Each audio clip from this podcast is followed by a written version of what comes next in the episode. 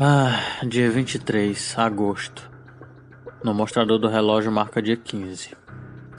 Foi difícil, mas eu consegui. Depois de semanas passando em, em vários lugares, cidades, estradas, todas desertas por sinal, encontrei uma casa velha, grande e, assim como todos os outros lugares que passei, totalmente inabitada. Ah, chega a me perguntar se eu sou a única pessoa nesse lugar. Já gravei outros áudios falando isso, mas acho que não faz mal registrar novamente.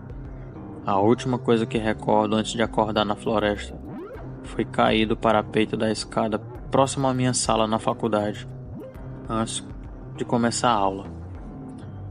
Agora adivinha o que eu levava? Pois é, nada. Nada próprio para sobrevivência. Apenas lápis, caneta e livros. Muitos livros. Então tô tendo que me virar com o pouco que eu sei para sobreviver. E por incrível que pareça, fome não é um problema do lado de cá. Mas eu não quero comentar sobre isso especificamente. Talvez uma outra hora, quem sabe. Ah, o que tem me ajudado a não enlouquecer nessa solidão é escrever. Escrever sobre qualquer coisa.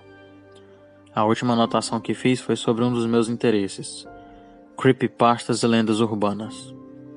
E como essa casa foi o único lugar decente que encontrei para os padrões desse lado, uh, vou tentar enviar um áudio pro outro lado, na esperança que alguém escute. Acho que isso vai me ajudar a sentir menos solitário.